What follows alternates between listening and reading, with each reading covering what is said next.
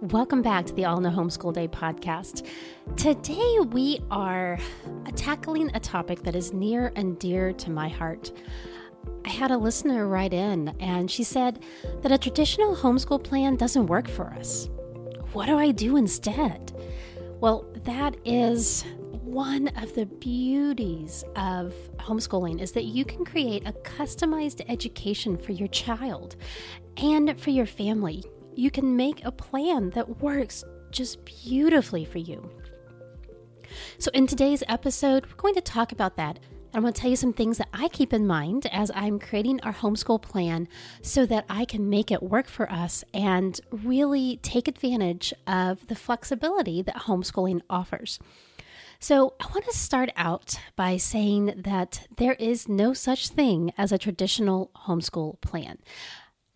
Curriculum companies and so many people want us to believe that there is one way to do this and that everybody fits into a box and that you can follow the same plan and even people who might tell you that, oh, homeschooling is beautiful and you can do what you want to do, everything that comes out is written for 180 days or 36 weeks of school.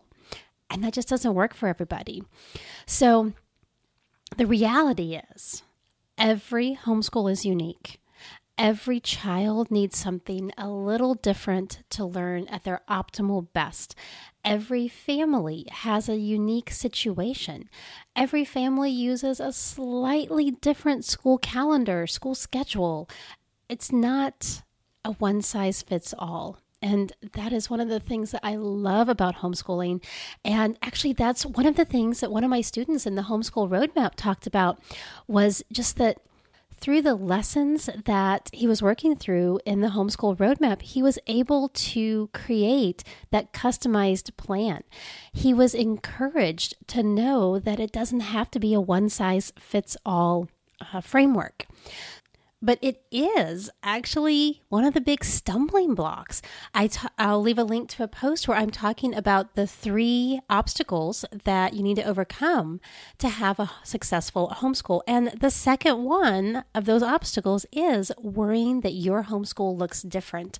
It is so hard to be different from everybody else. It is so hard to know what to do, what to plan, how to structure your day. And so that is what we're going to talk about today. How do you deal with curriculum and schedules and everything else that will allow you the freedom to homeschool the way that you want and need to? So I I say this at the beginning of every episode that we talk about planning and things like this. Check your state's requirements you can go to hslda.org, and the Homeschool Legal Defense Association has all of the requirements listed by state that you can make sure you are following your state's requirements. I would encourage you that if you are not a member of HSLDA that you join. They are so helpful to so many homeschool families. They have resources available on their website and they provide legal counsel if you should need it related to homeschooling.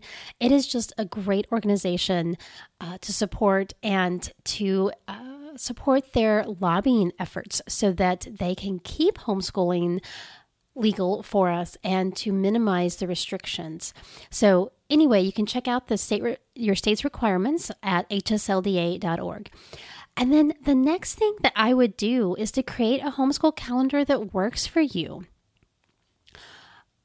We've talked about this on the podcast before, and I will link to that episode and to a post that goes into great detail about how you can create a homeschool calendar that's just right for your homeschool. In brief, what I talked about on that episode is that a traditional school calendar does not work for my family. It never has. We actually travel quite a bit, and as a result, getting in 36 weeks of school plus the traveling would be just way too much. It stressed me out trying to mimic what I saw other people do. other families that were in our Charlotte Mason discussion group had three 12 week terms because that's what Charlotte Mason recommends. And if you don't travel, that can work really well. That's actually what we did this year because we had no travel because of the COVID restrictions. So this year that worked great, but most years, I actually only plan 20 weeks of content. And those additional 16 weeks come from either field trips or trips that we take or other activities that my daughters engage in, such as outside classes or summer classes. But they are, we, we still get in a required number of days and we still have um, the amount of learning that we should be doing, but it's scheduled a little differently than what most people do. And so that means that I don't use curriculum the way that curriculum companies want me to use it. You need to remember that a curriculum is a tool. It should not be your master. You are not required to follow a curriculum exactly as written. You don't have to do all of the lessons. You don't even have to finish the book.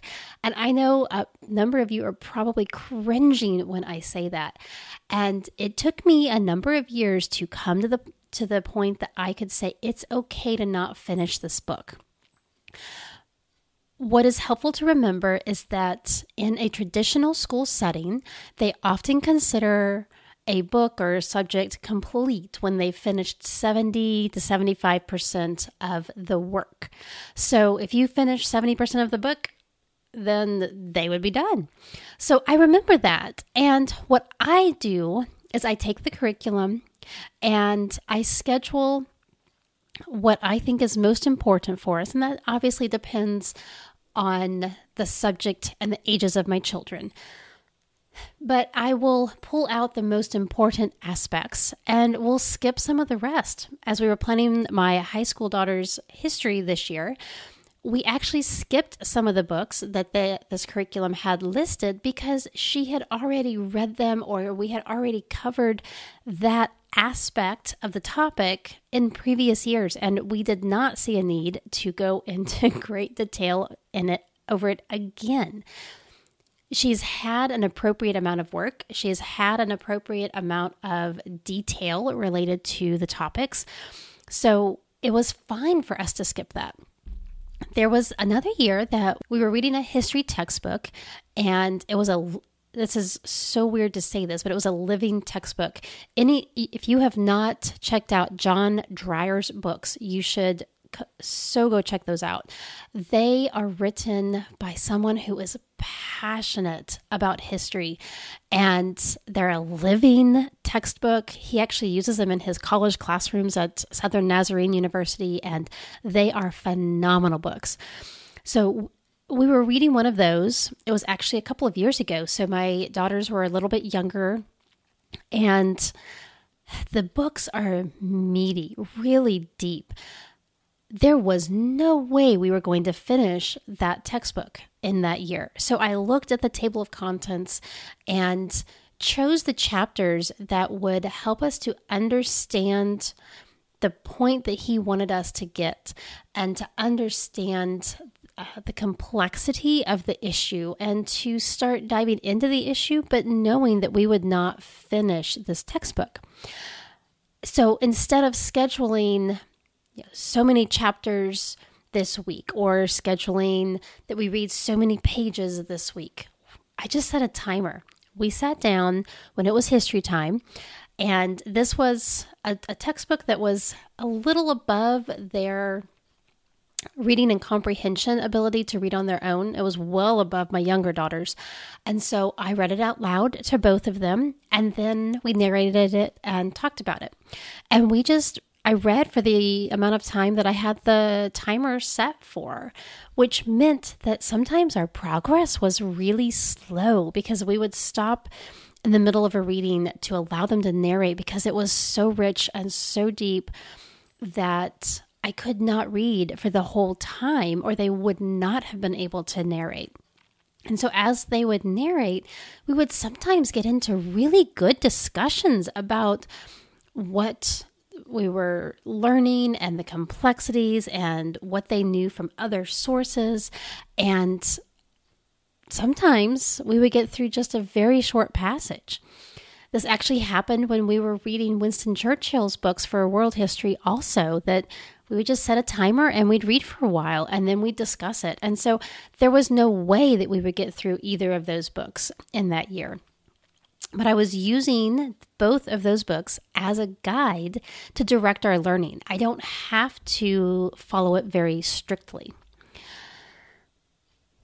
The other thing that I keep in mind whenever I'm looking at planning our homeschool year is all of the other stuff. So we think about needing to find a curriculum for history and math and science and English and all of these subjects when there's actually a lot of value in the other stuff. Things such as taking field trips, it could be locally, it could be in your state, it could be on a, a much farther away, such as whenever we take trips we always have some activities that we count as their educational learning, whether it's going into the national parks or going to a museum, or we've taken tr- um, tours of factories and just various places. And so those count as educational experiences. And it's not necessarily planned into a curriculum guide, but it is so valuable.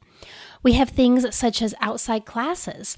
They've done TeenPact, they've done summer camps through our local community college or my daughter will be doing one this coming school year, this coming summer through one of the local colleges designed for high school students. So anytime we have those activities, I I put that into our school plan because they are getting that learning. They are um, benefiting and that takes pl- the place of learning that I would plan. I also have things such as volunteer opportunities. What volunteering and serving others, just developing that servant heart is so important to my husband and I. That is one of the values on our family mission statement. It's a value on our homeschool mission statement. And so we factor that in and work that into our homeschool schedule. Before the high school years, we had multiple years that Friday morning, a couple of times a month, was our service opportunity. We would go serve at a local food pantry. Friday morning was their restocking time, and so we'd work in the warehouse, and that counted as our school time. They were learning how to serve others, they were learning skills. I mean, life skills such as how to mop, how to empty a disgusting trash can that had been left overnight and to do it joyfully. They were learning so much and forming relationships with the others that we were serving with. And that counted as part of our school time. Now, even in high school, there are times that students will take off from school to go serve with their extracurricular clubs and activities, and they count that. And so sometimes we will too. We've moved into a stage of where our volunteer opportunities look a little different and they're not taking place during our school morning hours right now, but you know, even if they still were, we I would still be comfortable counting that because it is helping us accomplish our homeschool and family mission and goals. And whenever you're looking at what you plan for your homeschool, you need to to plan what is going to help you accomplish your goals. Other things that I look at are extracurricular activities and non academic classes. For example, both of my daughters are involved in music lessons and they are involved in music at our church. They're both involved in the theater productions at our church. And so I can count that as part of our learning time. Sometimes we need to adjust our school schedule to accommodate that. For example, when they have a theater production coming up and it's tech week, they are busy. They're there every single night Actually, as I'm recording this, they were there last week for a production and they had some pretty late nights because they were serving on the audiovisual team for an adult cast production. And so their their nights were a little later because since it wasn't a children's production, they could the adults were staying later. So we actually adjusted our school schedule during that week so that we could start a little bit later. And we removed some of the things they didn't need to do. We kind of went back to a a basics list and the minimum amount that they needed to get done from an academic perspective because they had other learning and other opportunities going on that week that needed some of that time and attention. There are other things that we have incorporated, such as life skills like caring for ill relatives or uh, taking some time whenever we we moved. The girls helped me with that packing and sorting and reorganizing our library when we got settled. You might have a time that you have a new baby or that you're just going through a difficult season that you need to incorporate the learning that your children are doing as a re- result of that life situation into your homeschool plan. Think about what they're learning and what they're gaining and write that down. Don't write down, you can write down what they did, but also write down the value that your children got from it. You can also incorporate some special interest and project based learning. That is an excellent way for them to develop life skills, for them to start assuming responsibility for their learning. Some examples of that have been when my daughter, who loves to sew and is also interested in nursing, researched nursing uniforms through the ages. And then she presented a report for it. She had a visual timeline of the different nursing uniforms, and then she sewed a World War II uniform for her American Girl doll. Uh, my other daughter really enjoys STEM aspects, and so she's spent time learning about circuits and electricity and electrical components. She has spent time learning about computers and she's interested in cybersecurity right now. And so she's learning about code breaking.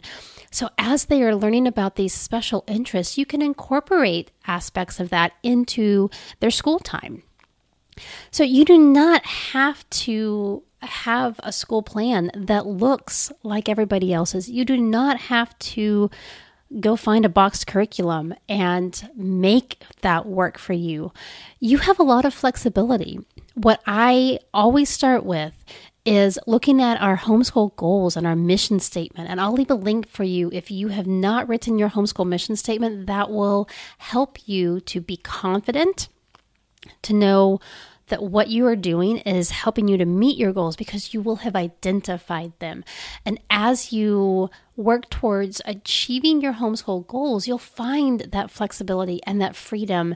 And I know it's, it probably seems overwhelming and scary as you start that process, but the more that you do it, the more that you branch out, you know, find one subject that you want to modify for this year and make it work for you. And as you become comfortable with that and gain confidence, you'll be able to do that for more aspects of your homeschool. That's what I did. I started out in the beginning was by saying this aspect is not working and so I'm going to change this one aspect and uh, make it work for us. And as that was working, I said, you know what? This other aspect's not working either. Let's tweak that until it works. And so now I approach our homeschool year and just say, okay, what do we want to accomplish this year? What are the goals? And how am I going to achieve that? And it has been very freeing for me to be able to approach homeschool planning from that perspective. I want to extend an invitation to you today to join a community of homeschool parents who are also trying to establish their homeschool with confidence and make it work for them and find that right balance for them. The homeschool roadmap is available all year long where you can learn about all aspects of establishing your homeschool from the habits that your children need to have, the atmosphere that you need to create in your homeschool, how to plan your year, how to evaluate their learning, and how to be the best homeschool teacher and facilitator that you can be. But today you have a special opportunity to join a group mentoring program. Through the summer, through the months of June, July, and August, we will be meeting twice a month to discuss any challenges you're having as you work through the homeschool roadmap and uh, any challenges you're having planning your homeschool year. And we will work through that together. I'll be leading this group and mentoring you as you establish your homeschool plan for the upcoming year. So you get access to the homeschool roadmap as well as to the mentoring and the camaraderie of this group. So I will leave a link for you in the show notes of how you can join this special group. Enrollment is open this week. You can enroll through Friday at midnight, but enrollment is limited.